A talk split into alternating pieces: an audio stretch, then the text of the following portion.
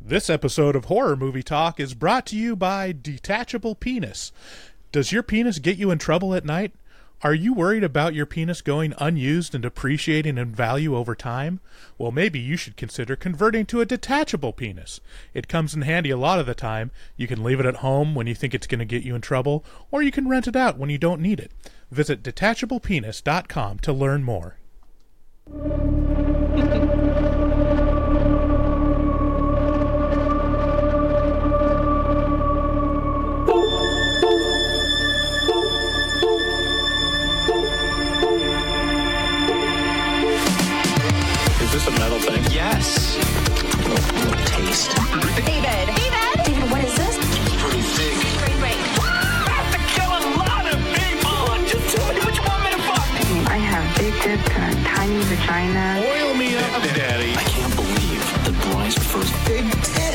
Tits. Mistletoe alert. This is backcountry. This guy was a real jerk. How long can Hugo be pregnant? Chomp, chomp, chomp, a chomp. Oh, you're such a dick, David. Okay, everybody, put on your corpse handling gloves. Ew. Hoodie Picasso.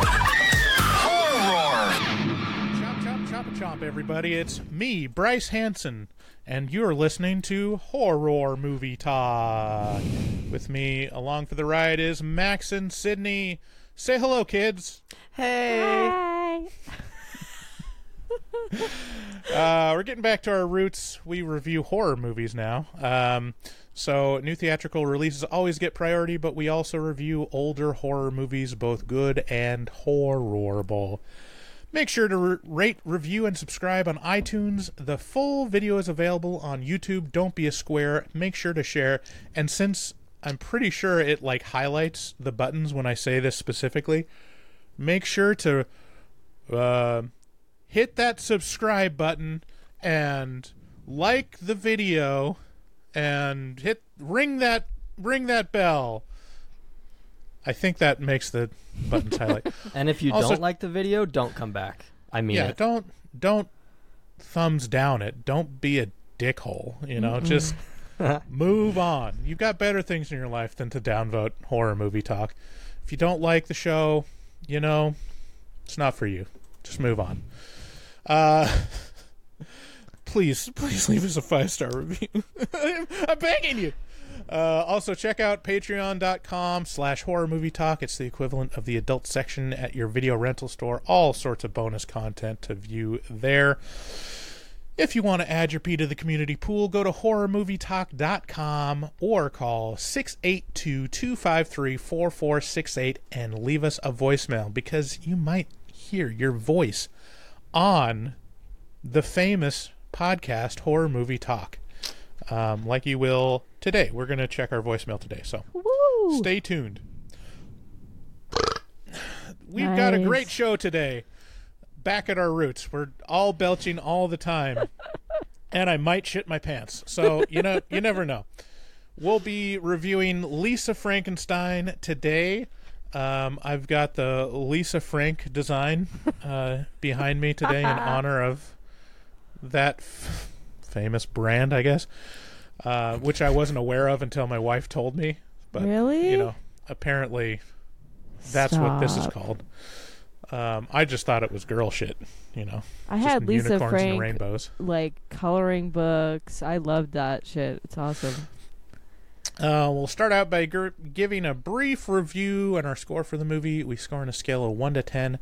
After we give our score, we're, we'll get into spoilers and take a deeper dive in what into what we liked and hated about the film. So if you haven't seen Lisa Frankenstein in the theaters yet and you don't want it spoiled, um, you can press pause on the podcast and come back later.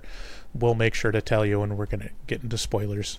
And then later on, like I said, we'll be uh, doing our bit horror movie horrors, uh, where we listen to our voicemail from you know our fans and obsessives And David. uh, and people that just can't leave the podcast alone. You know, um, with the initials DD.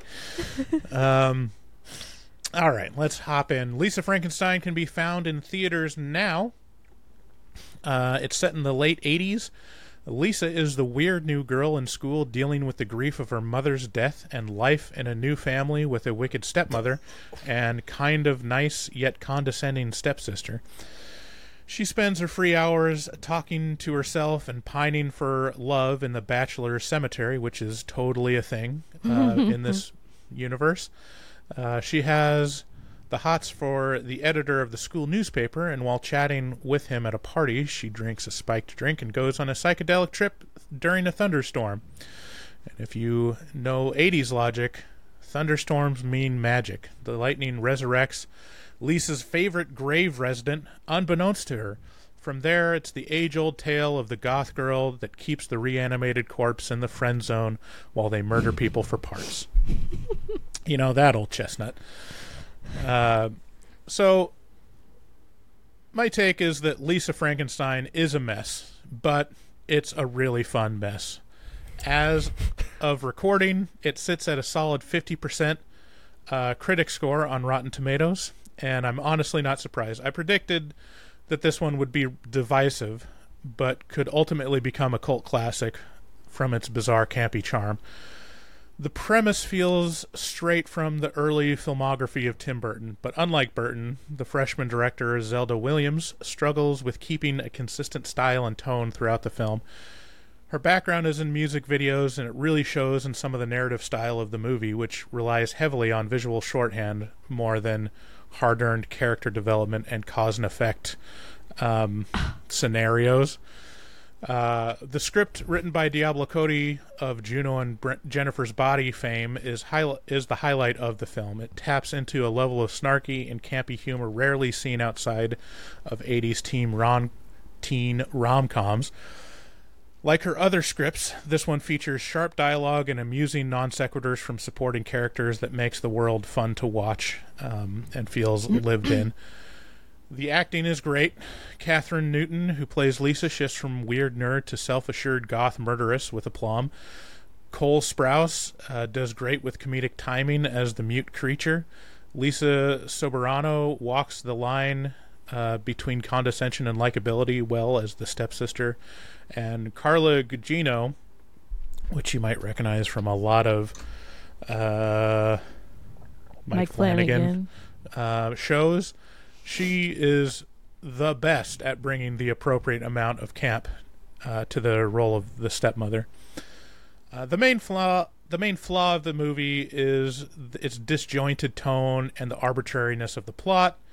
It would have been nicer to have more effort put into the setups for the major plot shifts and character changes. Uh, without properly establishing cause and effect, the movie can feel a little confusing or arbitrary at times. But here's the thing with all the nitpicks that I could pick at, I was smiling and chuckling throughout the whole movie. Um, I thought it was a blast, and I give it a lot of points for originality.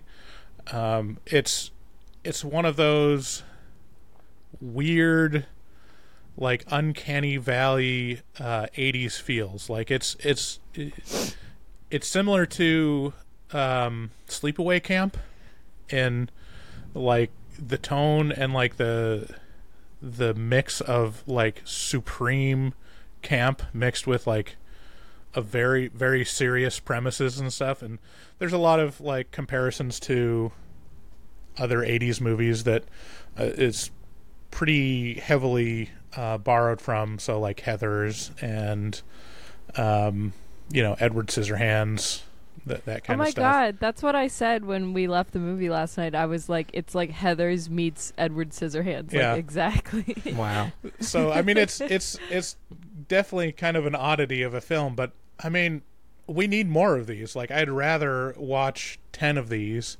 than another, you know, Conjuring sequel. and they're Yeah, making another one. I just Oh, heard are about they? that. Oh yeah. That's great. Um, so I mean, you guys were shaking your heads. You weren't agreeing with my my criticisms, which I think are valid. But uh, you might Not be pleased valid, at my score. okay. I give it a score of eight out of ten. I- Okay, I, I, all really right. like the movie. All right. I mean, that's, a good fair. score. It's not good enough, but it's. good. I, I, mean, uh, like I, yeah, I, I, it is a really interesting movie. It has its flaws, but I I think it's it's better to have like supreme ambition and not pull it off than try to play it safe 100% of the time. So what what do you guys think? I, w- I was like looking for things to not like about this movie, especially because you texted me beforehand and been like, "Oh, this is going to be a divisive one," and so I was like looking for something that would like m- m- turn me off from it. But it was delightful. I had Yeah. a wonderful time. I went with my wife. We were both laughing the whole time. Um, I just didn't, you know, I kept thinking like, what more do you want from a movie like this? It's, uh, it's, it's dare I say perfect. It's, uh, I'm giving it a ten out of ten. Wow, high praise. Sydney, what did you think? Yeah, so I mean, I also agree. Like, I since you were like, "Oh, this is d- going to be divisive," the fifty percent of Rotten Tomatoes really got me. I was like, "I wonder what this is going to be." So me and my friend um, went last night to see it, and we were dying laughing. We were like hitting each other and like laughing the whole time. The whole theater was laughing.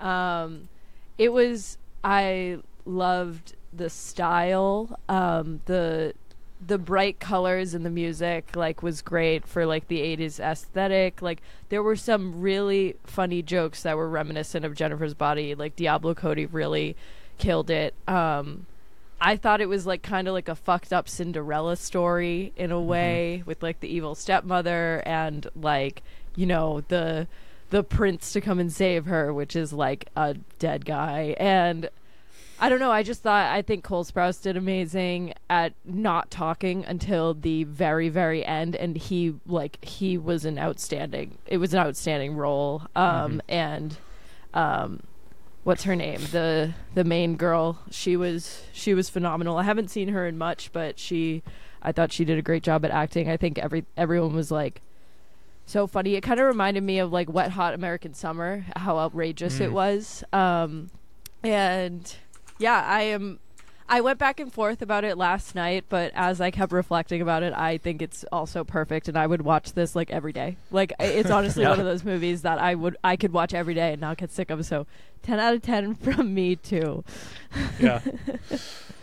well, you know, there there it is. Like I I really liked it, but I, you know, there was I mean from like a storytelling aspect, um there were some kind of loose ends that were were there that are like just leave you feel a little unsatisfied or uh, it's one of those things where it's like you know what it's trying to do and it just does it, you know, without having to worry about, you know, spoon feeding it to you, which which I respect.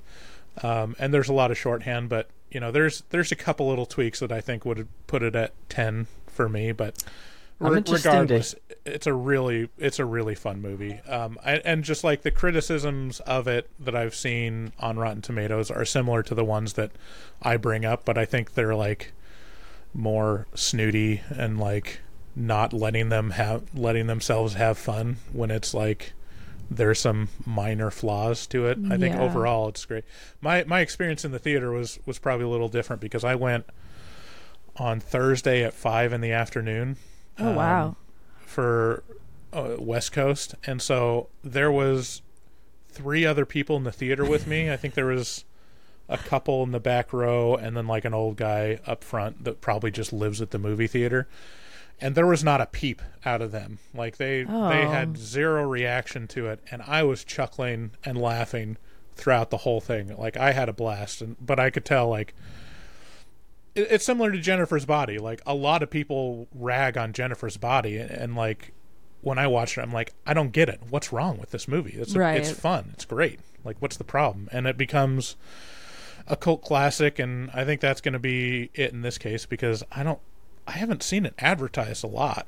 Like No. I haven't seen it anywhere. I think the only place I really saw it was when I go and search on Fandango for new releases that are horror movies. Like it's never and if there's anyone that's gonna it's gonna be in their feed, like I get I get shoved every single horror project down my throat from my algorithms just because that's what I watch on streaming platforms all the time. And I don't I didn't see like I don't remember seeing the trailer for it outside of me searching for it.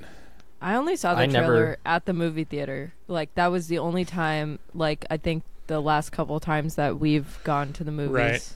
Um, That's that, true. That was the only time I saw it advertised, and I was like, "This looks good." But like, I was not. I thought it was something like totally different. I thought that like we'll get into it more in spoilers, but I thought that she purposely like dug him up and revived him. I thought that Right. what that I thought that was what it was going to be, but I was surprised and I liked the silly way that they did it instead. And Right, I right. think that was really fun and inventive. And it's just it's just one of those movies where it kind of comes out of left field and you're like, "Wow, this was like a pleasant surprise. Like it's not another fucking night swim. I know I bring this up all the time, but it's just so it was so bad. Um, but like it's not another one of those horror movies that comes out and it's some dumb sequel that like or it's like some franchise that they're trying to keep going and it just sucks. Like it's like here's a fresh look on like and it's like kind of scary but not really. It's like, oh, there's gore, but it's not like terrifying, and that's kind of like what Jennifer's Body is too. Like you're not really Yeah. scared throughout it; you're more laughing,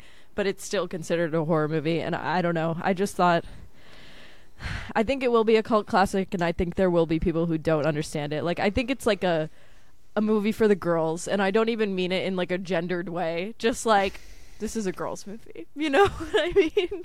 like, Yeah, I mean it's that is the thing. Like going into it, or even seeing the trailer, you assume a lot of what the plot would be just from like if you're going to write a spec script from the title Lisa Frankenstein, and even just say like she's in love with a dead body, like it it writes itself. And Yeah. um, I think that's what's fun about Diablo Cody's perspective is it's like, yeah, it's not, it's not predictable. It's like it it shows like a level of teenage brain of like not noticing that there's a guy available, and you're like, no, but I like this other guy. It's like it's it's a yeah, it's it's it's fun. Uh, you know, it's not fun. Commercials, kids commercials are not fun. And you should know you don't have to listen co- to commercials when you listen to horror movie talk. You just have to pony up a little bit. If you go to patreon.com slash horror movie talk and sign up for the what is it? The two two spoopy for you tier? I don't Yeah. I I can't don't know. the names. Get to know your Um, own Patreon, why don't you? Yeah, well, Max, shut up. Uh, at a certain tier, you, you get early access to episodes without ads, so check us out there. Also, support the show by going to horrormovietalk.com slash shop. And please show your appreciation for our resident artist, Dustin Goebel. He's a professional artist who fucks so hard. He also takes commissions for artworks from HM artwork from HMT fans. Contact him at dgoebel00 uh, on Instagram.com and make your artistic dreams come true. Tell him HMT sent you. Um, this is this is audio that I um, received from Dustin Goebel fucking hard.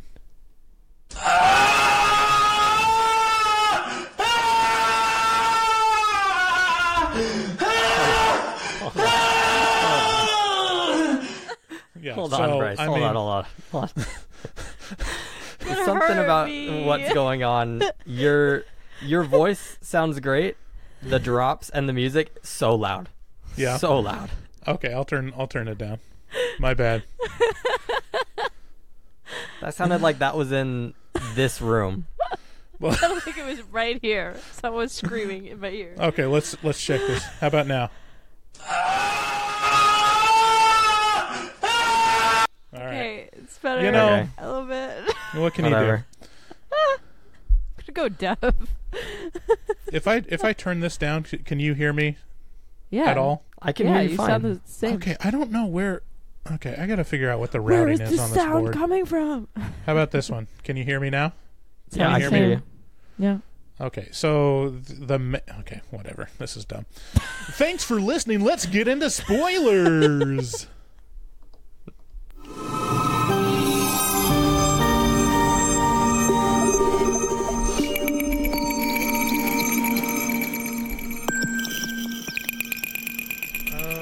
Okay. Having issues with the mixer. it's so yeah. Anyways, I think you guys are just too quiet. I I think that that's what the problem is. It's not my fault. Okay. I mean, Um, Look maybe at my microphone. It's in my mouth. You know, excuses, excuses. Yeah, I don't know. I mean, I the volume is like almost at the bottom on the on the faders. Is it? Do I don't? know. It's just like uh, whatever. Who cares? All right, let's talk about Lisa Frankenstein. Um, so it starts out with like these animated credits um, that kind of tells the story of the creature um, of his life before uh, dying. And I thought that was amazing because, like, instead of like actually having Cole Sprouse like acted out and adding like what ten minutes to the movie, they're like, "Here's this fucking story in thirty seconds. Like, this is what you get." I thought Right. this movie was like the perfect length, an hour and a half. We got to bring back hour and a half long movies, man. Oh yeah, we really do. for sure. We really do. Like I love me a long movie. You know this. You know that I love the three hour fucking like sit there for a whole night. But like this was perfect because we got out of the, out of the theater at nine o'clock, and I was like, let's get some fucking Chinese food, let's hang out. Like it was good. Um, yeah, that's yeah. I I think I I agree. Like where everything is two hours or more, especially with like horror movies, it's like it's just just don't.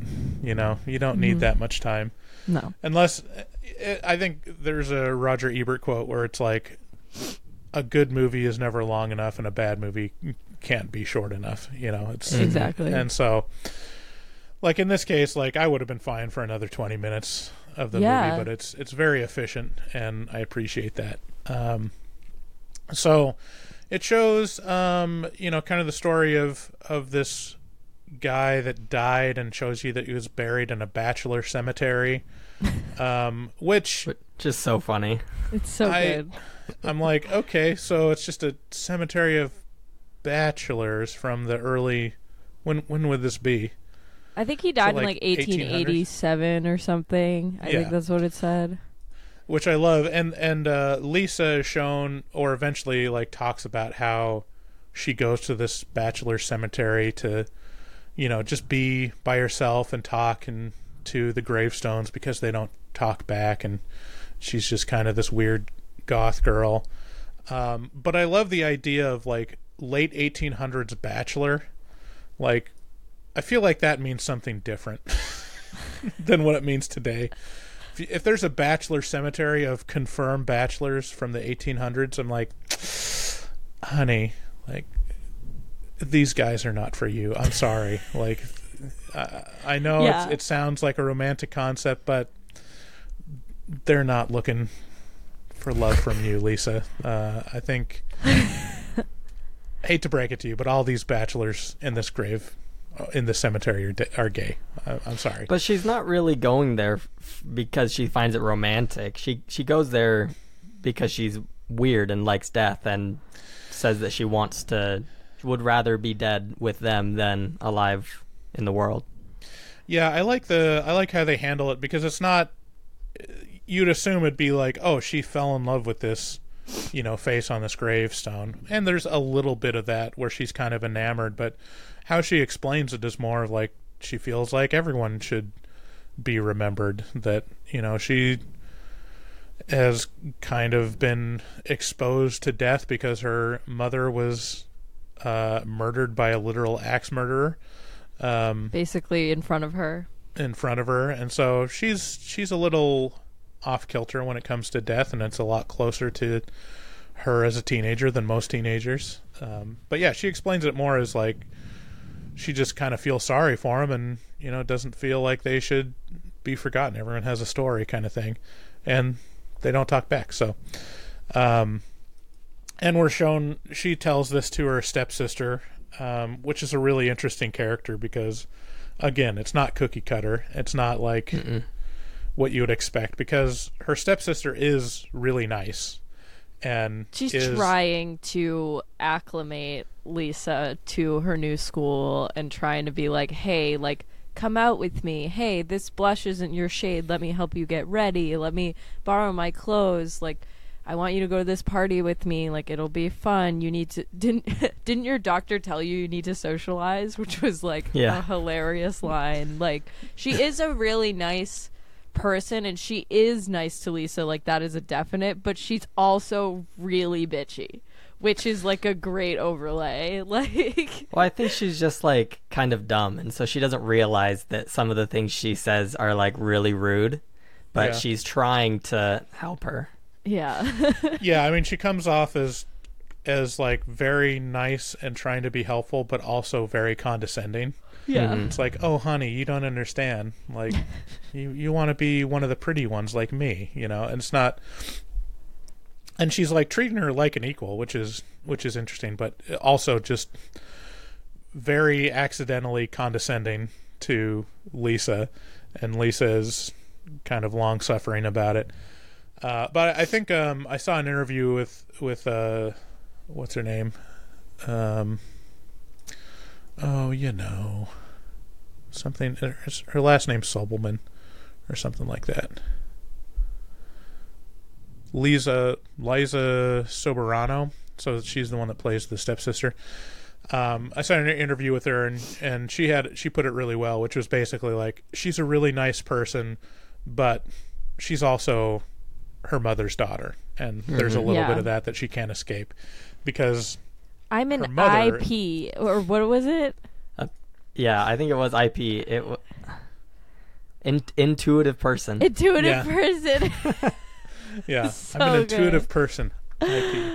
or no, it was IP, intuitive person. Um, yeah, so her mother is, is her stepmother is a real bitch, like really, like over the top, um, kind of uh, middle aged mean girl, you know, and just like very, very much wicked stepmother vibes, and casually threatens to throw her in an insane asylum, you know, at any given moment from minor inconveniences like having her, you know, treasured memory. What what, what are those called? Those little tchotchkes? what the Hummels? Yeah, the some it's something memories. Is it precious? Precious, memories. Yeah, her precious memories dolls. Oh, Um, so like good. one of them gets broken, and she's like, "All right, she's psycho. She needs to go onto the psychiatry ward." She's Um, ruining our perfect home. It's like, Yeah. mom, you're a psych nurse. You should not call it the loony bin. Yeah. it's great. I mean, And it's the- very much like um, uh, Nurse Ratched. It's like, Mm-hmm. oh, this person just looks down upon everyone that needs her help the most. Um, so yeah, it's uh, it, it's interesting that that stepsister character is, you know, she's she's really nice and helpful, but also she's been raised by kind of a narcissist. yeah. Um, 100% a narcissist because she, when she's reprimanding Lisa, she's like, I took you in with open arms after your mom got fucking axe murdered in the face and died, and it was so gross and bloody, and you saw all of it. And I, you should be more grateful to me, but you should also stop being a fucking bitch. And Lisa's like, I don't, I don't really know how to respond. yeah. Well, did you notice that when she was like cleaning the house, she was listening to an audiobook about dealing with narcissists, and it's just like explaining her personality to her, but She's, she like, thinks it's about. Lisa. yeah, yeah, it's great. Uh, also, fun fact: um, Zelda Williams, who directed this, is the daughter of Robin Williams. yeah, yeah, I Oh. knew that. Yeah, it's not uh, she's a nepo baby, you know, relying on her father to get her this job. I mean, But hey, you know, sometimes it works out. Sometimes it Yeah. does. Sometimes it does. Um, yeah, one thing that I saw, especially so, like skipping forward a little bit. So we're introduced to the stepsister and and Lisa and kind of the the whole family, and then, um, her step what is her stepsister's name? Taffy. So Taffy, takes Taffy is Lisa an to awesome name. To this party, this rager, and you know she's chatting with her in the car and asking her like who she has the hots for, and um, Lisa reveals that they're the editor of the school paper is is really hot, and turns out he is. He's a dreamboat. Like I would. He kind of looked like Cole Sprouse a little bit. Yeah, he did. He was he was very close. Um, and that was one of my favorite lines in in the car ride there. Yeah. she's like, because um, Taffy's like, so he's not a baseball player or like football, not, not even like a manager or anything. It's like, no, he's cerebral. And she's like, like in a wheelchair. I died. laughing. Yeah, that was one of the funniest lines in the whole movie. there was like such good lines like oh my god but um you know when they flash to like the moment that lisa's mom is killed. I think it's around the same time. Um Uh-huh. my friend leaned over to me and like you know we weren't really sure what kind of movie it was going to be at this point because we had just started it. And my friend leaned over to me and she was like oh do you think that the dad killed the mom and was like the mass killer? And like i mean obviously that wasn't like a point in the movie and it didn't really matter. Um but i mean i think it's kind of funny to like speculate that that person the dad character could have done something like that i think it Yeah, would I mean, I he I was really predicted- hyped about his new family. Like Yeah. he really loved them and didn't really give a fuck about Lisa. And he moved so- on really fast. It was like what six months after his That wife died, he was married. line That Right. like we were like, oh, if it was that fast, then I don't know. I don't know. Yeah, I mean, it was that was one of the loose ends that I thought was like, if this was a predictable movie, they're gonna go back to that axe murdering scene, and that axe murderer is gonna be someone. Like it's Right. going, it's either gonna be. I predicted that it was gonna be, um, Michael Trent, the the paper editor, like her love interest, because that would have like been very love triangle, um, you know, a good love triangle solution, which is like, Yeah. oh, he murdered your mom. Well, I guess he wasn't a good guy after all. You can you can uh, go fuck your corpse. Um, that that was the obvious one for me, but um, it just left as nothing. It's just like it just happened, and it's not related to the story other than that's how her mom died.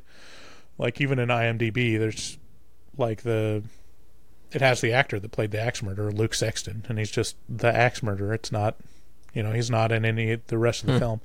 Yeah, and I think Um, that's something that like um uh like Diablo Cody kind of did in Jennifer's Body too. There was a lot of like these offhand comments that you thought like were going to come back and it just really didn't. It's just something that happens in the movie that like you know, like um like the cop like in the beginning of Jennifer's Body, what's his, you know, that Chris Pratt like you think like more of his story is going to come back and it like just doesn't matter cuz she's like he took my backdoor virginity and it's just like that's it and like it's just, like it's stuff like that. That's it. So it's like it was just kind of one of those just like here's a ridiculous crazy awful thing that happened. We're just going to drop that in and that's why Lisa's a fucking weirdo. Like valid.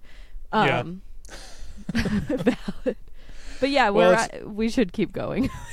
I mean, that is that is kind of like high school teen logic, where it's like, oh yeah, uh, Donald, yeah, his, uh, you know, his stepdad is uh, in prison for being a pedophile. It's like, okay, is that anything? No, it's just everyone knows that, and that's just Yeah. part of this whole story. You know, the the life in the high school. So. There's yeah, a- Lisa, yeah, her mom was uh, murdered by an axe murderer. Uh, let's move on. There's another important thing that we should probably mention that happens early on, which is um, Taffy has a tanning bed that she won uh, at like a, a pageant or something. It was like Yeah, Miss Miss Hawaiian Hawaiian Traffic. Beach. Yeah. No, Miss Hawaiian Tropic, which is a uh, you know, suntan lotion. Okay. Oh. Okay. So, um, but but the the important part to remember is that the the tanning bed is broken. It it Right. like zaps you when you try to Yeah. get a tan. So Yeah, because yeah, Taffy like offers Lisa to use her tanning bed because she's really pale, and then she promptly gets electrocuted by the tanning bed. Um, elect- She's like, "I'm actually, you know, if David was here, he would he would pipe up because it's not electrocuted; she's alive. She got shocked. Right. Electrocuted means You're dead. cause of death. Yeah. Um. Anyway, so she she goes to this party and she um you know has an encounter with this guy she has the hots for, and then you know And he a, has a goth friend yeah who I a- forget her name, but she sucks and she's really mean and she's a big bully. Um, Yeah. and she's the one that comes up and is like, "Hey, what's his name, Michael or something?" Um, he's Uh-huh. he. She's like, "Hey, do you want some of this drink?" And he's like, "Ugh, what'd you put in there?" And then they offer it to Lisa, and Lisa's like, "No," and then.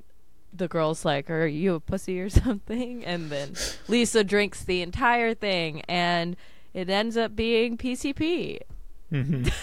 Yeah. which is like, holy shit! Like, what's going on? That's right now? actually I actually wanted to bring this up because that is one of the most horrifying things that I think could ever happen. Like that is one of my biggest fears is accidentally doing a bunch of drugs that my body is not ready for and having a horrifying experience.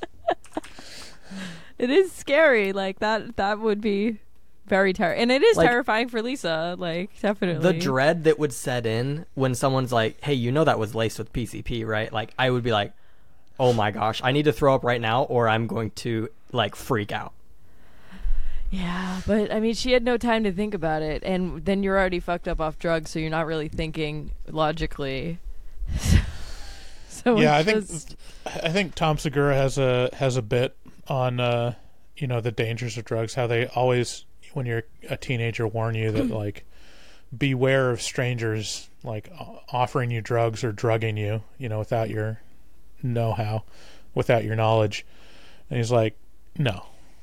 It's not going to be strangers. It's going to be your friends. that drug you." Like, And you know, there's no stranger that's kind enough that's just going to give you their drugs. You know, it's like I never had. Well- such true. But I, I, guess wasn't it at depends any on cool what they want to do to you afterwards, but That's true. Yeah, I mean, uh, women probably have a lot uh, more probability of getting drugged than men, but yeah, you know, my Who knows? college full of those kind of men. Oh, Full of it. Frat guys at UMass Amherst. Yeah, yeah. Oh yeah. honestly, most colleges are probably full of those guys. like, um, yeah, Anyone out there thinking of visiting UMass Amherst, don't go to Phi Sig. I don't know if it's still there, but they are terrible men. They're terrible, horrible men, and I I stand by that to this day.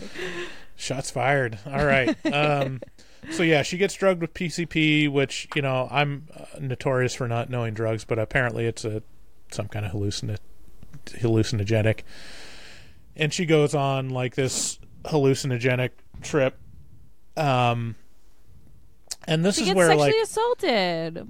yeah, like there's a guy. Yeah, this is another like great character moment, which is like, oh, it's the nice kind of you know Like nerdy. kind of Mele- Mel- McLovin yeah. uh, character that's like, oh, you know, I'm sorry, you, let's go in this room and keep you safe, and then all of a sudden his hands on her boob. He's like, you like that?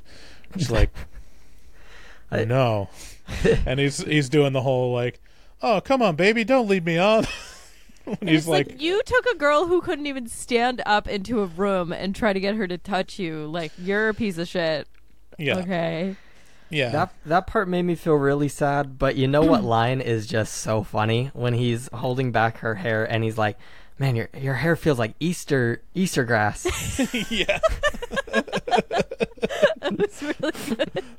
There's a, oh, my other favorite line is when he leads her into the room. She just says, "It smells like camp in here," which is like, holy shit! I know exactly what smell she's talking about. Where it's like, you walk into a musty like cabin and it's just got that like old person smell. And it kind of like smells like wet grass a little bit too. You're right? Like, You're like, mm. oh wow, yeah, I could I could totally smell that room as they're going into it. Um, 4D experience. so she she goes on a trip and then this is where like it it's really cut like a music video. Like it's the the uh transitions and stuff. It it i mean it's trying to it, it's communicating that it's like a a trip but also it really feels like a music video. And when i looked up zelda williams background it's like her background is in music video. So it's like oh okay well that makes sense. Um I guess she did music videos for JoJo. Oh really? Yeah. Get out right now.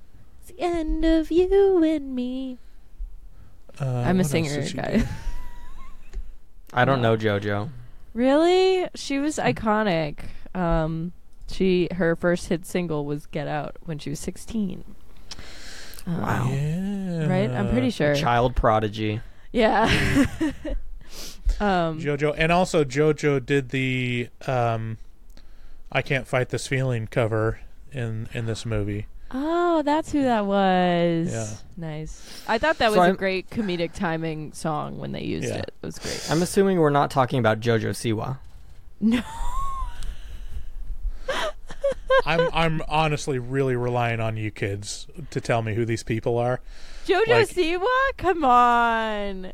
She was on Dance Mom. She has that high ponytail and she's like crazy and she's wears all neon colors and she talks really fast and then she came out as a lesbian so now she's like a LGBTQ icon. Like like come on. So You gotta know I I work in a first grade classroom, and Okay. last year I was working in a kindergarten classroom. And so last year the kids had an assignment to write what they wanted to be when they grow up. Uh huh. And one girl wrote JoJo Siwa, and we couldn't figure out who JoJo Siwa was, and so we were all really confused. And in the confusion, she assumed that we were telling her like that was an invalid uh, thing to want to be, and she started crying, and she was just saying like, "I just wanted to be JoJo Siwa." The poor It was kinda funny, but- It's like, Oh. well, then your answer should have been, yeah, you can't be another person, idiot. Well, she could be a famous dancer and singer if she really tried hard enough. But Sure, she has to go. start now for d- the dancer stuff. Um, Yeah. But yeah, so when this thunderstorm and also PCP trip is happening, she ends up very music video like, very stylistically. She just ends up in the bachelor's um, grave site cemetery thing, and she um, she screams down at Cole Sprouse's grave and is like, "I wish I was there with you," and she means like, "I wish I was in the ground dead." and not living life anymore. And the next is it the next day? He shows up at Uh-huh. the house, but you don't know it's him because he's covered in mud and gross. And so she's throwing all the shit at him, and she's like, "Oh my god, get out of here!" And then the sprinklers turn on, and that's when like he gets cleaned off, and then she realizes she recognizes him from the bust that's on the grave, and is like, "Oh my god, are you?" She's like, oh my gosh, are, are you Cody from The Sweet Life of Cody? Zach and Cody? Yeah, this is another. I didn't. I didn't know who Cole Sprouse was at all. I had to look it up oh my on god! What? IMDb. Are you kidding me? Yeah, I watched, I watched- every episode of Sweet Life. Me too. Me too. Great show. yeah. It's. I did not. I didn't know about it. From what I gather, he's like your generation's um um what's it called the shit what are those sisters from F- full house Oh, the Olsen twins. yeah the olsen twins it's like Yeah. zach I and guess. cody were were basically like the olsen twins for your generation See, I love Cole and Dylan Sprouse because they just seem like regular guys. Um, Cole is in freaking Five Feet Apart, that dumb movie that my wife made me watch. He's in um, Riverdale, which is also a terrible show that I've seen show. a full season Terrible of. show. Um, the writing is so bad on that show, I can't believe it. And then um, I think it's Cole who did a podcast where they like do a storytelling of one of my favorite online stories, Borrasca. And um, we, we're gonna have to talk about Borrasca at some point because it is an incredible story, and I haven't heard his version of it, but I really want to because Okay. I think it'd be Cool. incredible. is it Also, like a, Dylan Sprouse is married to Barbara Palvin, who was a Victoria's Secret angel. So this is- both of these twins. you're They're just doing saying good gibberish at things. this Okay, point all for right. me. um so anyways like i didn't oh i didn't really know who cole sprouse was but i'll tell you what he does great in this movie Yeah. and is really fantastic he's got great comedic timing physical comedy and like it's very uh, he, he said in interviews that he uh, worked with a, a mime um, to like figure out the movements and it shows like That's it's cute. very very silent movie acting, and he does it really well because he communicates a lot through his eyes and his look and his his physicality uh, in a really impressive way. Um, And so yeah, he shows up and he's basically like just a bog monster at the beginning, and um, I love the logic of it. She's just like she doesn't freak out as much as you know anyone actually would. She's like, okay, well, this is my life now. Stay in my closet, and we'll move on. You know, and Yeah. everything happens like so fast in the movie. Like you don't realize like everything that happens from that point on is like the next two or three days. It's not like a long period of time. Um, but Yeah. So, yeah, she he- she like gets him cleaned up. He like takes a shower. She gets him like dressed in like normal clothes, and he they he shows her that his ear is missing. And his hand is missing, and something else is missing that we will not find out until later. um, but so his goal, he's like wants her to help him get an ear and a hand, and she's like, "What the fuck am I supposed to do about that? Like, I don't know how to get you an ear and a hand. Like, I can't just get that shit for you." Um, so that day, right, is the day that he ends up. That other day, the next day is the day he ends up killing the stepmom, right? Yeah, it's something like that. It's yeah, the next because he appears at night. Is it that night? Yeah, it's No, a n- okay, so she comes back from the party. Yeah, she comes back from the party at night, and then the next day he appears at night, Yeah. and, And then, then the, the next next- day, the the stepmother's killed. I think. Yeah. well, she she's said she supposed to go out of town, but Yeah, she's feeling sick because, well, she says it's because there was a worm in her food. Um, The corpse uh, walked downstairs one day and just dropped a worm in her bowl and, and Yeah. walked back up. She didn't Yeah. even eat it, so she's not sick. She's just thinking that Lisa is doing this and wants to Yeah. send Lisa away. Basically. well, it was in her mouth. I'd be pissed off too. Yeah, so. that's gross. Yeah. um, That's kind yeah, of but funny she also though. Like if blames your kids Lisa, put which, which is weird because like you scooped out the cottage cheese, you know, into the bowl. Like Mm-hmm. it's your fault for not noticing the a you know a worm at that point. You know, whatever. um. So, anyways, like yeah, that it's a it's a big shift because, um, yeah, the stepmother is freaking out at Lisa, accusing her of, um, you know, not only breaking all these things and and like putting a a worm in her food, and she's threatening to to send her off, and then the creature creeps up from behind her and just knocks her in the head and kills her immediately, and then cuts off her ear. She's like, "All right, we'll just use this," and Lisa's again not freaking out as much as you would expect a normal person to. It's like, well, she hates her stepmom, and Yeah. she's, you know, she's a little tapped from what happened Yeah. to her, so she's kind of just accepting things that are happening, and um, so yeah, it's a very also- it's a very campy reaction of just like, okay, well, I guess we better just bury this body and you know sew this ear on you and like Well, move on. Yeah, before the stepmom comes in the room, I really loved her. The stepmom's name is Janet, and I really loved that um, Lisa goes, "Damn it, Janet!" like Rocky Horror, Uh-huh. and I thought that was um, I. I was the only one that laughed in the theater at that moment. Um, but yeah, when they so it's also set up a little bit earlier that um, Lisa works at a, a dry cleaners where they do alterations, so she's a really good seamstress. So Mm-hmm. Right. she sews the ear back onto what's his name, and um, but it doesn't work. So Until they use the suntan or the the what's it called? tanning tanning tanning bed. Yeah, I thought Yeah. that was a great, uh, a, a great, Device, yeah. d- yeah, for like the Frankenstein's like table that he raises up in Uh-huh. in the original. I just think it's it's a cool replacement that they Yeah. used. Yeah, so that happens and she moves on and then there's like the other thing that the creature does for her is he's also just has fantastic style because he styles her in her own clothes and she her looks stepsister's awesome. clothes and she like she goes from being I mean, she didn't look awful. I mean, she looked stylish for the 80s, but then she goes into like full on goth queen, like, s- you know, Incredible. She looks amazing. just tapping into the spirit of Stevie Nicks and Madonna combined, and uh, just appears at school, and everyone's like, "Holy shit, it's a goth goddess." I also Um, love the line where she's like playing music and she's like, "This is Taffy's station."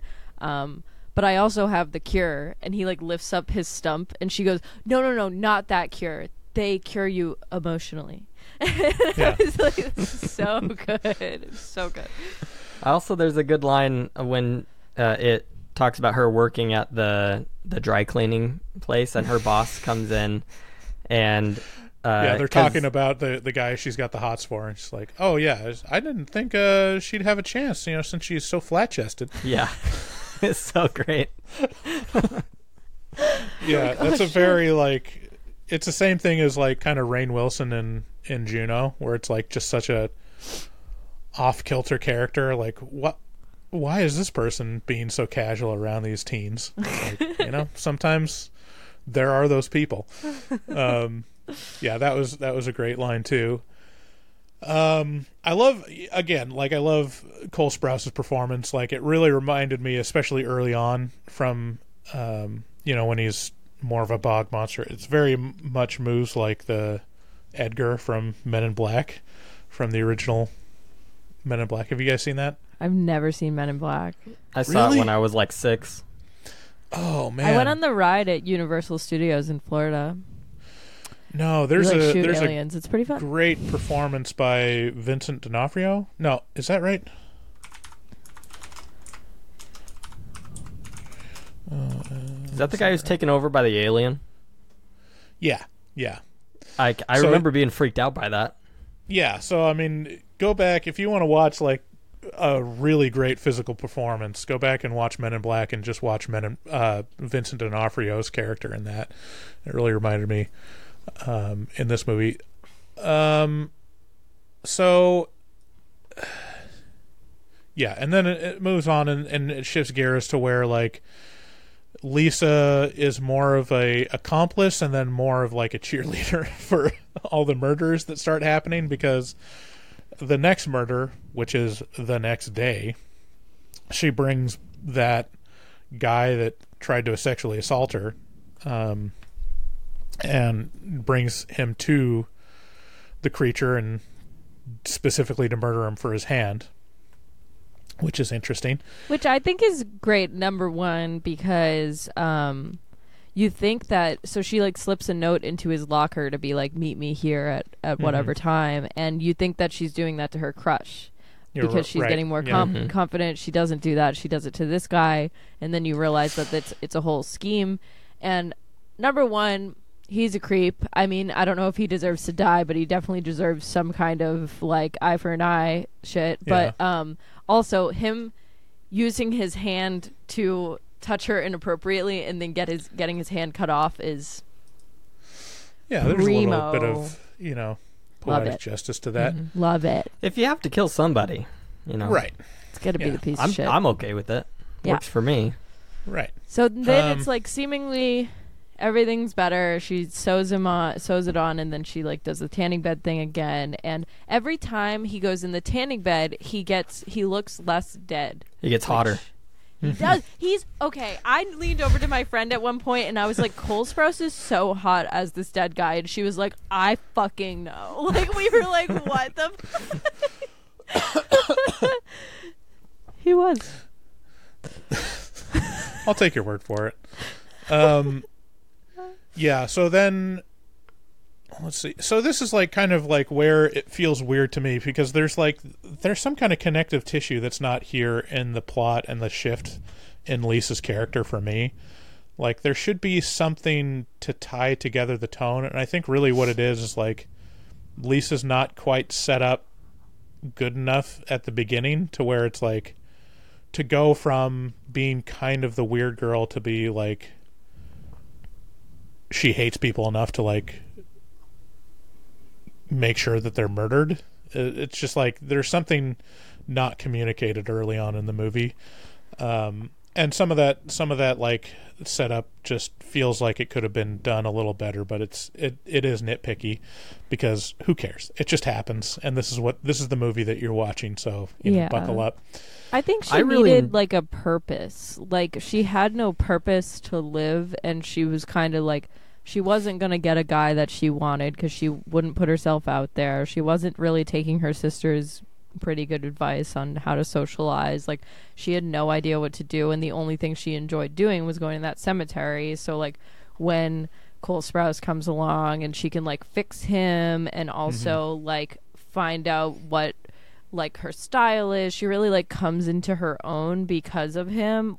Well, obviously, it's bad that they're killing people, but like it's like I think she's just finally figuring out who she is, and like she's 18, so it's like very much that year where it's very transitory. You're like, what am I doing when I get out of high school? Like, what am I like? What is my what are my goals? And she's like, I need to. I need to be hot. Like she's like, I need to be hot. I need to be outgoing. I need to get the guy. I can't die a virgin. She says like twenty times, which is hilarious.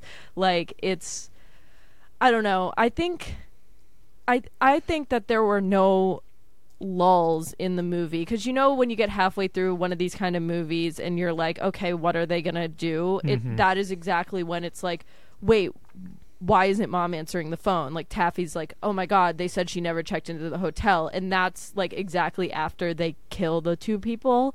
So I mm-hmm. think like it picks up, and then Lisa starts getting concerned, and like that's. And then it kind of like spirals into the third act where it's like, what the fuck is going to happen? Like, is she going to go to jail? Is she going to get caught? Like, which I think, I don't Yeah. know. Yeah, I think it works. I really enjoyed her transformation from like very shy and introverted to all of a sudden like she is like almost going too far the other way where she's overconfident and she's like thinks too highly of herself and she's starting to get a little mean and it kind of rounds out at the end but I, Yeah. I enjoyed watching that So the the other like just fantastic scene, like the scene that people are going to be talking about, is the third murder, um, Yeah. which she stumbles across this guy that she has the hots Technically, the fourth murder. Because he, um, Cole Sprouse steals a car from the old guy that's yelling at a little boy. He kills him and takes his clothes, and the little boy is like, "Thank you." That's. Oh, the he takes third his murder. clothes. Yep. I didn't even notice that. Yeah. Okay. I didn't See, I know was that he giving him killed him. I thought he the just hit him in the head with the stick and Yeah. I mean, I just assumed he was dead. Like he, like, because I feel like he has this like zombie logic to him, where like he has like super strength. Mhm. true. but- True. I don't know. Fair enough. Um, so the, the the penultimate murder, I guess, uh, was Michael, the the school paper editor, No, that was the And- last murder. Yeah. and and she walks into this bedroom and finds out that her stepsister was actually fucking her crush, and she freaks out, and then the creature shows up and is like, "I got you, fam," and kills Michael uh, by sh- cutting his dick off with an axe. Um, And it flies across the room, and you see the shadow of the dick Right. ball. That's so good. I love it and this is that's this is great. We haven't we haven't talked about this at all, but this is a PG thirteen movie, and it's like Mhm. the first movie in a long time where it's like this is what a PG thirteen movie should be. It's Yeah. It literally really like teeters on the edge, which is it's great. like this is made for kids in high school. mm-hmm. It's a little too edgy for kids because it talks about sex and like talks about masturbation, but it's not explicit. It's not like um you know, it's not showing anything, which is, you know, if you think about it, they don't show anything, but you know that, you know, Lisa is masturbating all the time.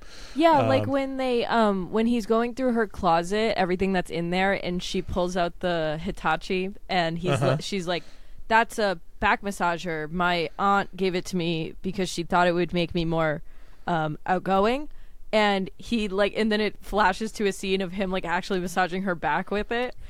and like- then like uh, you know they talk for a little bit. She like talks about her mom, like she opens up to him and stuff, and then she's like, "So you know that um that back massager has um has another feature." Um, you know, some people some people use it on the front. in, o- in other and this places. is and this is while Taffy and the dad are like trying to call the police and giving like the Uh-huh. most hilarious descriptions of Janet. Like, oh, her Mhm. hair is like when you see a Labrador in the park and the sun shines on it and it has these red streaks and it's and the dad's like, yeah, it's brown. It's br- it's brown Yeah. hair. Um, and then you just hear Lisa go, oh my god, and they just kind of look and it's you know Lisa's having an orgasm with um the you know he's wanding her. it's Mhm. great. It's so good. Um, yeah. so it's like we if I was like 13 watching this, I wouldn't understand that. I don't think, but like, it's like you could be 17 and you would understand that. You know? right. Like- yeah, yeah, yeah, definitely. And and uh, we gotta, I gotta give some praise on the the dad character because he's he's played the exact same character in Stranger Things. Yeah. Joe, Joe Chrest, which is just the most dad performance that I've ever seen on film or, or TV, which is just like just very aloof and you know just able to chime in and you know be like ah kids but just completely like disengaged with everything you know um i i i love his performance in, in this and in stranger things as as the dad. Um no i love that that phone call too. And she's like oh it's like the sun shining on a labrador and it's you see parts of red. And he's like yeah it's brown hair Green eyes. Um, like, I love when she's like explaining like the dress she would be wearing and like the the makeup and the earrings and she's like, I know, she's a bitch. yeah and the perfume and shit. yeah. That was the loudest laugh in the theater, I think. like, Yeah. Yeah, she's a just bitch. so matter of fact it's like yeah she's a bitch uh, Um, um but So yeah, anyway, she, she the the guy's dick gets cut off, and just that whole scene was great. From like all the reaction shots, and you know the shadow on the wall of the dick and balls flying across the room, and and uh, you know connecting the dots of like, oh, okay, he didn't have a dick the whole time, um, and the scene where she's like sewing it on is oh my god, It's it great. amazing. yeah It's also funny really when she. lo- oh, go ahead. So what what I really loved about this scene is it kind of like opened my eyes to how the the world of this movie really was because we're seeing it through this like rainbow color and like everything is like kind of silly and goofy even when they're doing these horrible things it's like funny and the reaction of her stepsister after while she witnesses this murder is just like the most realistic i just saw Right. someone die in front of my eyes and she is in shock and she's covered Right. in blood and she's like trembling and it really like i was looking at it through new eyes where i was like lisa really is crazy like she Yeah. Sees the world as like a totally different way from the way it really is Yeah, it's like Right. her playground because I think because like the worst thing possible happened to her, like seeing her mother murdered. So now she's just like, I don't give a fuck about anything, and I will hurt anyone, and I will do whatever I want. And it's just, it's just great when Taffy is trembling, shaking, gripping the seatbelt in the car, and Lisa's like, I wrote something to say to you. Um, I love you. You're my sister, and you're the only one that's ever been nice to me. And she like tries to touch Taffy, and Taffy's like freaking out. And Yeah. it's great when Taffy runs out of the car and like she's standing next to the road, and a car drives by her, and he like looks at her and then just keeps going. Yeah. It's great. I think I feel like that was a callback to the end of uh, Texas Chainsaw Massacre. yeah, yeah. Um, yeah, that was that was a great like um, uh, contrast with with uh, Lisa and, and Taffy in that situation. Um, and then like the the walls are closing in on on Lisa, and the end of the movie is basically she kills herself in the tanning bed. Well, first she And- loses her virginity because she wanted to lose her virginity. Then he kills the guy she wanted to lose her virginity to, and she's like, "Why is this happening?" Then she sews the dick. Then you know he didn't have a dick, sews it back on, and they have sex for the Well, no, first you have time. it turned around because he has to sew the dick on to lose her virginity, Well, right? yeah, yeah, and then the, yeah, sews the dick on, and then they have sex, and it's amazing. It's everything they ever wanted. They say they love each other, even though he can't talk. He's she's Mm-hmm. like, "Do you love me?" Um, and then she's like, "I have to die. The cops are gonna come." Yeah. My wife melted when sh- he put the um the gummy ring on her finger. It was She was so like- cute. Well, he has his morals. He can't have sex outside of marriage, you know. he was born in the 1800s. He Can't Yeah. do it. um, yeah. So then it's you know she dies in uh, a raging fire, and and then there's an epilogue where it shows her, uh, you know, her corpse in lying on the lap of the creature who is like fully alive now and reading books to her. It's very, very like a goth fantasy. Um, it's like this is very much like geared towards goth girls. This is exactly the type of movie that'd be like, yes, death and murder and romance. I love it. See, me and my friend at the end of it, I was like, "Do you think that he like revived her, or at like when it comes to that point, or do you think that that's like the afterlife?" And we kind of decided that that's their afterlife together because he couldn't talk or anything. But did the fire like allow him to like you know? It's just like it's very I ambiguous. felt like he just kept getting better. Like he he kept uh, improving until he was like fully alive. Yeah, I think it's implied that it's she was resurrected like he was. Okay. And they're he's just getting better and she's you know, a mess because she just died. Um Yeah, so it was sweet.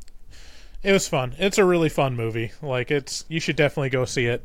Um I'd I'd just recommend it to everyone. It's Worth a the it's money. a breath of fresh air.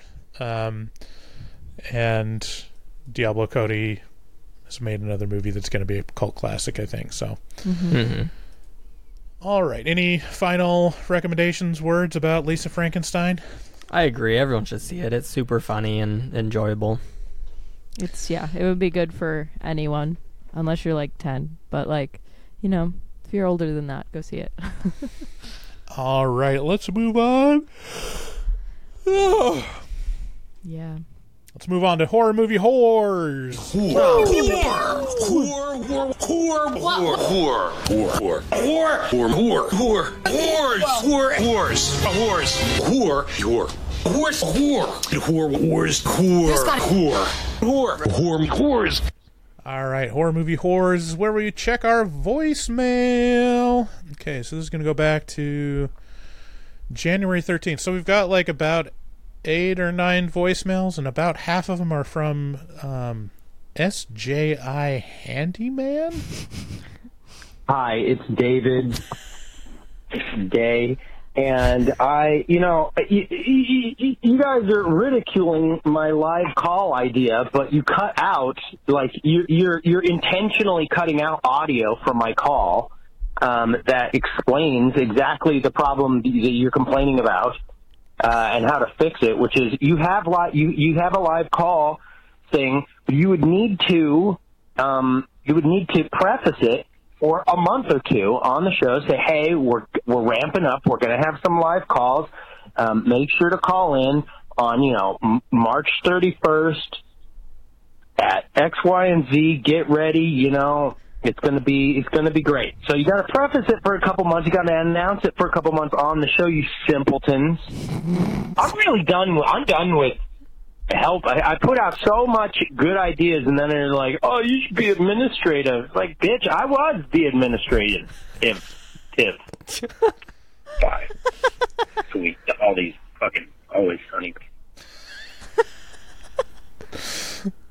All right, David. Okay. I don't think the thing we were worried about was that no one would call in. I I thought the thing we were worried about was actually getting filtering people onto the show and like having them in a waiting room. Like, how would we do yeah, that? we but we don't have a call board. There's no way to. You have to like tell people when to call in. David, you have to take the calls and then give it to us. I mean, I do I do think it could be done. Here's what I would do. I would make a Discord, mm-hmm. send out the link to anyone who maybe it, it'd be like a Patreon thing. like send out the link on Patreon, and then yeah, obviously advertise it so they're waiting in the Discord chat, and then I could just go into the Discord chat while you guys are talking to people, and I can send them in when it's time, and and you know you could talk to them one by one like that. That would work. Definitely. Yeah, I mean, there's a way to do it, and I didn't say it was a bad idea. It's just logistically figuring it out. No, I think it's a good idea. I think we should do it. I think uh, David, you know, has a he he thinks that we are out to get him, but Yeah, no. Well, David did always figure out every technical issue with the podcast, so you know he's got a lot to complain about. we have had a lot of technical difficulties since he left. That's to be true. fair, That's true. David. All right, next caller. Hello, Bryce. This is Tired Sandwich from California. Um, I'm listening to your Godzilla minus one. I haven't seen the movie, so I don't know how the regeneration looks, but this one's at max. Uh, so lizards revitalize their tails after a time period, but if a lizard was irradiated, it would boost those capabilities. Thus, why he may have been able to regenerate so quickly because he was irradiated by a atom bomb. So all the things that lizards do would have been more capable than what you know. It's it's like Spider-Man being bitten by a radioactive spider getting powers.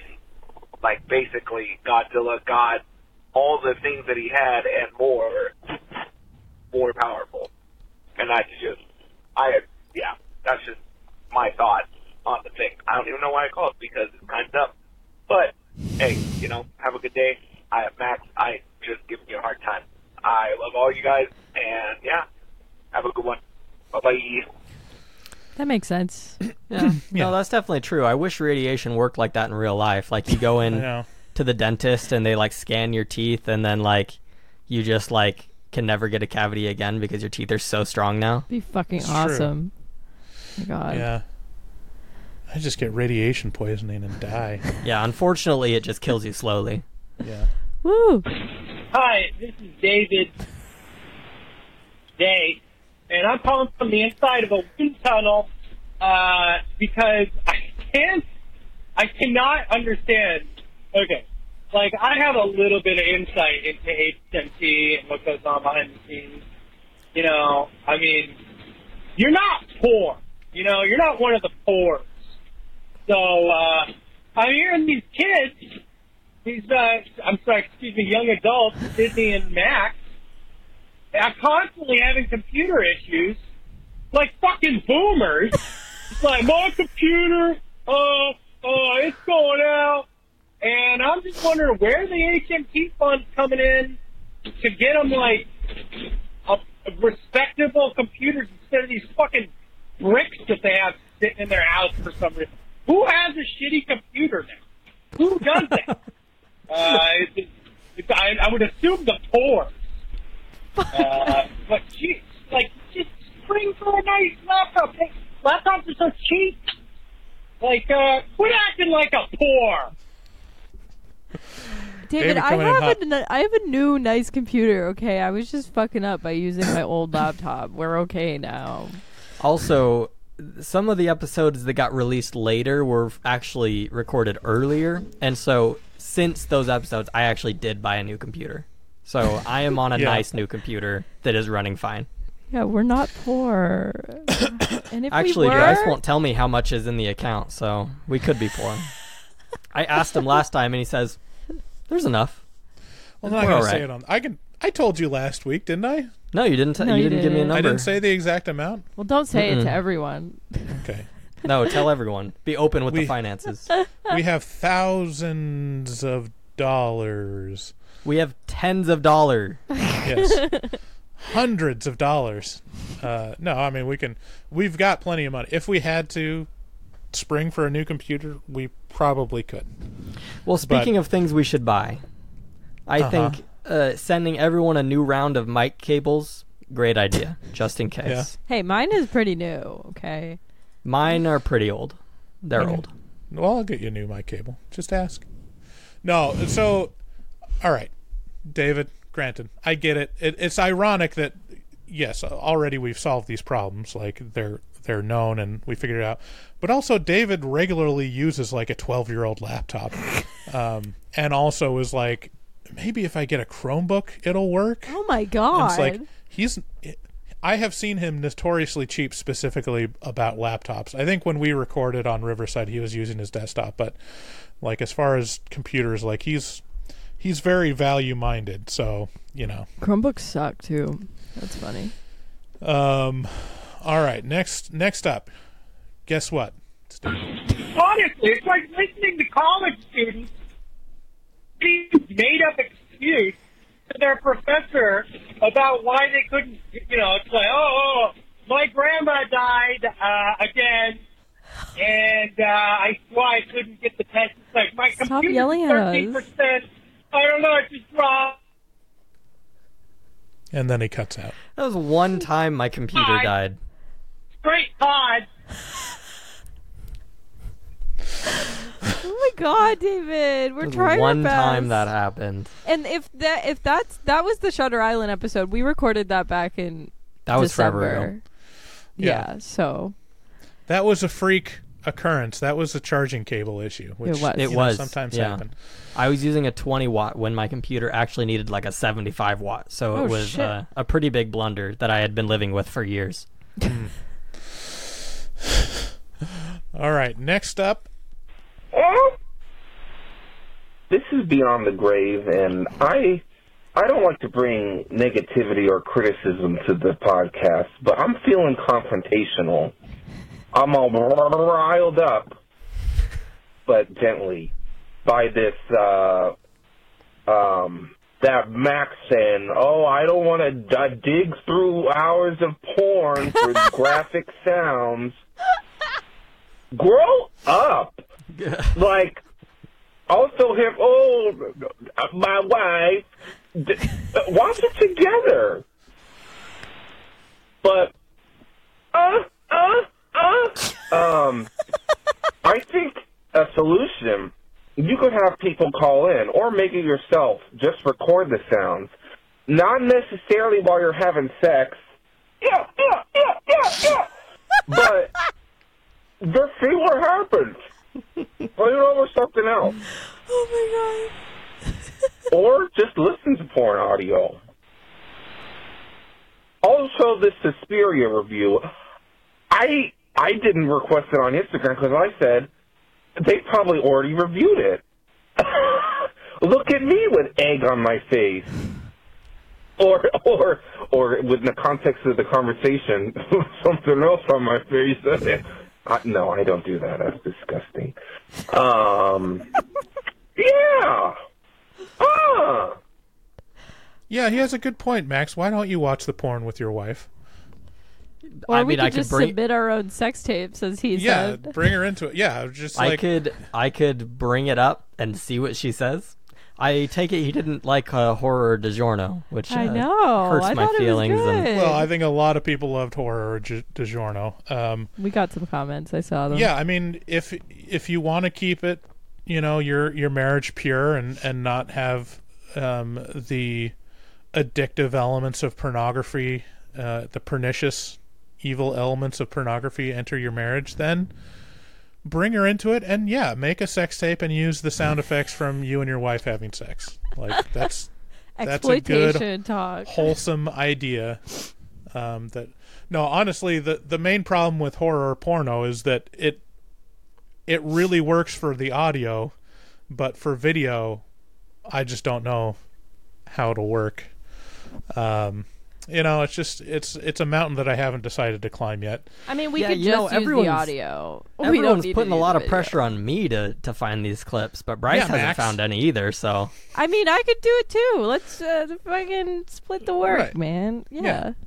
Fuck it. uh, um anyway some good ideas from uh from beyond the grave I agree. All valid right, well, valid points. next up he uh, calls again same day Okay. I'm, I, I'll be taking a vow of um, no sex for a while, as you know, repercussions for that last voicemail I left, FYI. So hopefully that you know it, it evens the playing field for all of us. But old Sydney was talking about witches being portrayed as ugly in that Suspiria movie and other movies. I propose we're watching Gretel and Hansel, that that that uh, movie with the redheaded girl from It and It Two. I think it it's real. Just are uh, witches are what you make of them. You could be evil and ugly. Sometimes you're ugly. Sometimes you're not. Sometimes you're doing stuff. But uh yeah, Suspiria. I, I love a simple plot that's really stands up with the just everything else. The the the the the, the, the, the, the visuals. It's a good time.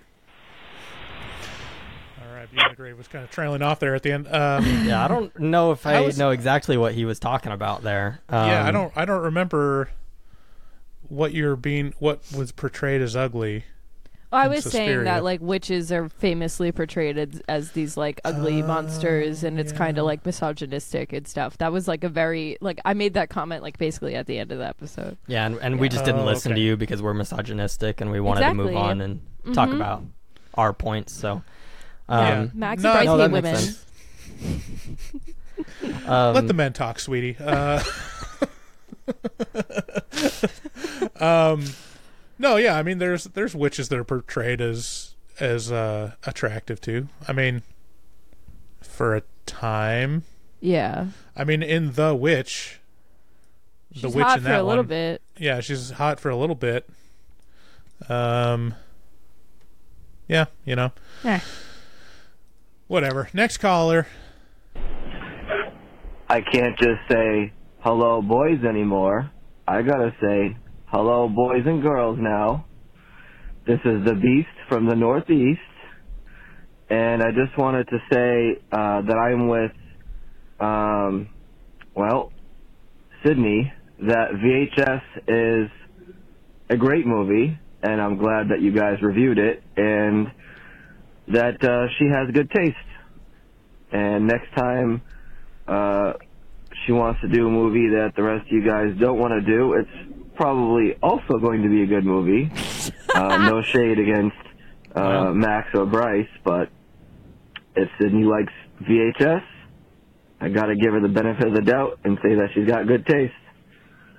And uh, anyways, been a long time listener since the uh, In the Earth episode, and uh, I've been with you guys through all the iter- iterations of HMT, and uh, you know I miss David, but glad to have the new blood.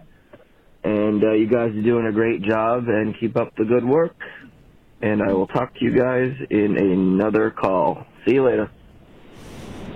Thank you. Aw, well, I'm glad. I I was I was thinking that a lot of the listeners would have um like you know either love it or hate it views about VHS because Mm-hmm. I loved it, you guys hated it. So I'm glad to have support, and I'm glad you think I have Mhm. good taste because I do. I think so too. Thank you.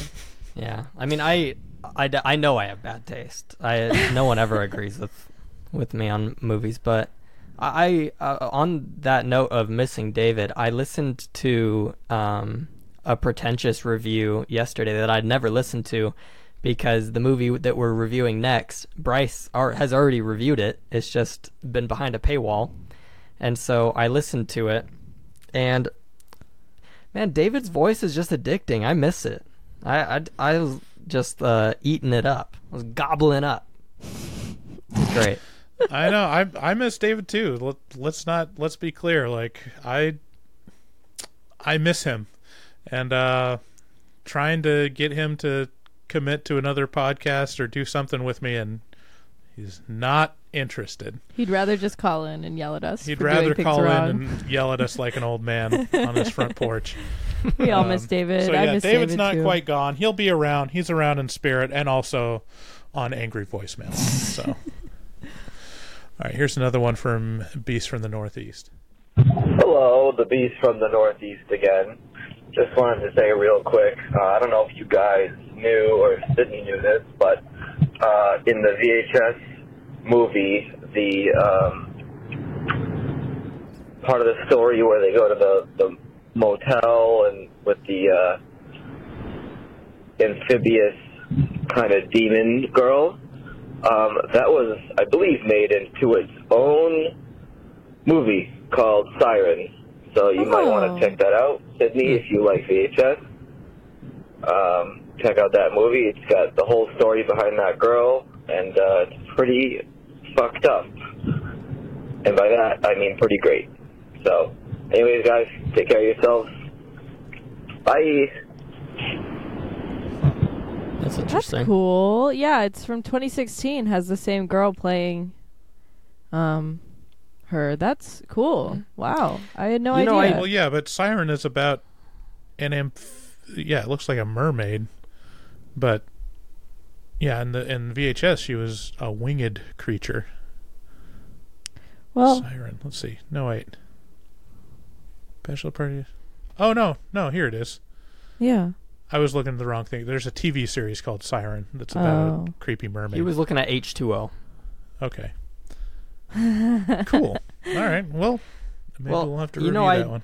I, I had to hold on to this opinion during the VHS episode because I didn't, I didn't want to ruffle any feathers. But Sydney's kind of a fake VHS fan because she hasn't seen any of the sequels, which most of them are better than the first one. Okay, so my thing is that I am not a huge horror sequel person. Like I've seen I've seen the first 3 Nightmare on Elm Streets just purely because I wanted to like get into it in high school and I love the original Nightmare on Elm Street. But um I've only seen like three Friday the Thirteenth movies. I've like I saw the Rob Zombie like Nightmare on Elm Street, but I'm just like not a huge sequel person. I really don't like. I if I really like a horror movie, I am always going to assume that the sequel is not going to be as good as that. So I just like am kind of opposed to it. Um, I don't know. I I I will say that I've seen the second VHS. It was only once and it was a long time ago, but yeah, I don't know. Every time someone's like, "Oh, VHS 84 was good. VHS Viral was good." I'm like, "Cool." And then I never watch it. I don't know. It's just something if I like something, I don't want it to be tainted by a, a sequel. I don't know why. Yeah, horror sequels are like kind of the epitome of a cash grab. Like, Yeah. Hmm. With with other genres, it's like the sequels. You know, there's sometimes a drop off in quality, or sometimes they're better. But with horror, it's like usually horror movies are cheaper to make, anyways, and so it's more of like, okay, we can make a factory of Saw movies now. We can make a factory And of they did. Friday the Thirteenth. Oh, I actually I've seen like all the Saw movies just because um, they're so insane. I watched them all, and I think I accidentally skipped one, but I didn't notice till I was Oh, done no. because they're just they just don't matter. It doesn't. it really doesn't.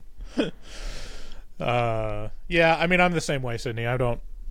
Uh, there's a ton of sequels that I haven't seen. I'm not like a big franchise completist Yeah. uh, person.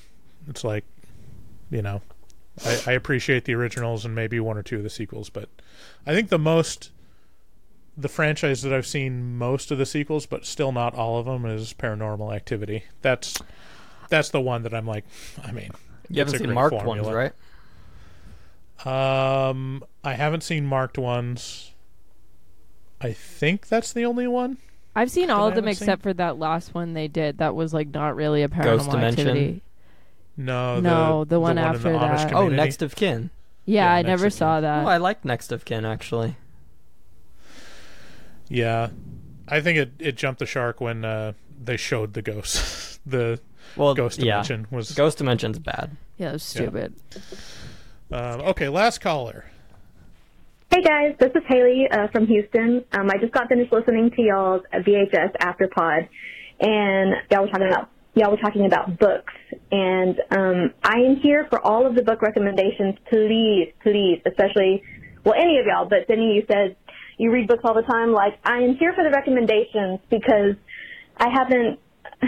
I used to be such a big reader, but I haven't read in such a long time. Like I've had this massive reader's block for years, and it kills me because I love reading, and um, I would. I think what I need is just some really good recommendations. So I'm totally down to hear some more in the afterpods, um, in any genre, really.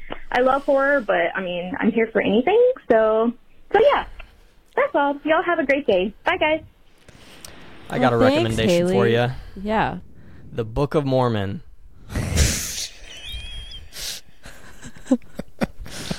Great. Um, well, if we're gonna be serious about recommendations, um, Uh-huh. I actually I was serious. I know you were. Um, but I went through a really big reader's block in college, mostly due to like classes or whatever. But I got myself out of that reader's block by reading False Memory by Dean Koontz. He is a very amazing horror writer from around the same time as Stephen King. I don't know if he gets as much recognition for it as Stephen King does, but I read False Memory. It's a very long book, but it is like packed like the whole time like you're you don't want to put it down and that got me out of my reader's block it's it's a it's a horror book it's kind of about um like this girl thinks that something is happening to her when she's like asleep and like you know stuff is being moved around and there's like similar stuff happening to her friend and it kind of just like snowballs from there and it is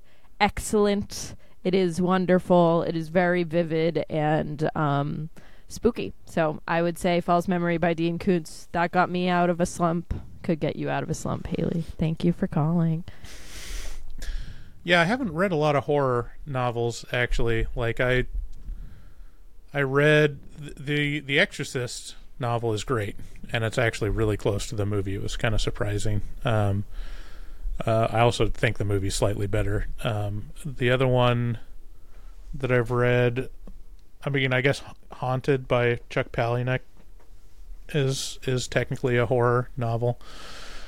Um, and then I read uh, Carrion Comfort uh, a year or two ago by Dan Simmons. That's pretty good. He's the same guy that wrote Hyperion. Um, oh i have hyperion on my shelf i just haven't read it yet Yeah, and uh, yeah, it's pretty good. But yeah, I don't. My my list is pretty short on horror novels. Other than you know, I've seen I've read a couple Stephen King novels, but that's an easy recommendation. I mean, I won't go so crazy because I've read a lot of horror novels, but um, yeah, False Memory, great book. Um, Son of the Endless Night, I forget who that's by, but it's kind of like an exorcism kind of book, but like ghost story kind of like cult. It's really intense, crazy, love it. Got it at like a bargain bin in um, North Conway, New Hampshire, and um, yeah, I fell in love with it. It was amazing. Also, the Haunting of Hill House book is very short and easy to read, but also scared me. Um, very good. Um, I read Dracula, the original. Um, it's really good. It's a classic. Yeah. Um, but yeah, I mean, those are just a couple. I'm just like looking at my bookshelf now. Um, I read a lot of horror. I read a lot of horror or sad, sad, horrifying books that make you sad. So, Hmm. and some science fiction. Nice. Uh, so Max, what about the Book of Mormon? Okay, just uh, that's horror movie whores. Thank you for calling in. We'll see you guys next time.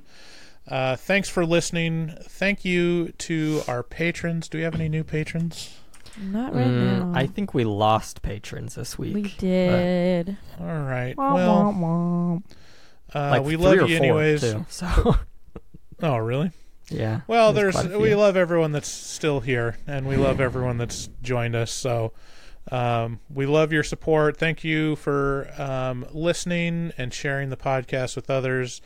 Please, again, if you really want to help out the show, leave a five star review and a, and a review on Apple Podcasts. It really helps us in the rankings on the charts. Um, and you know, share it with a friend. Listen to the episodes we love you.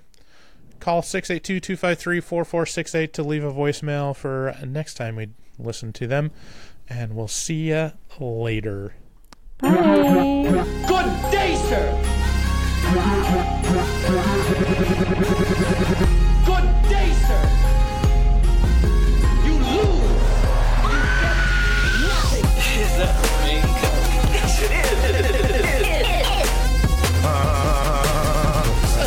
Stroll through the scraggly woods. He had no face. Horror.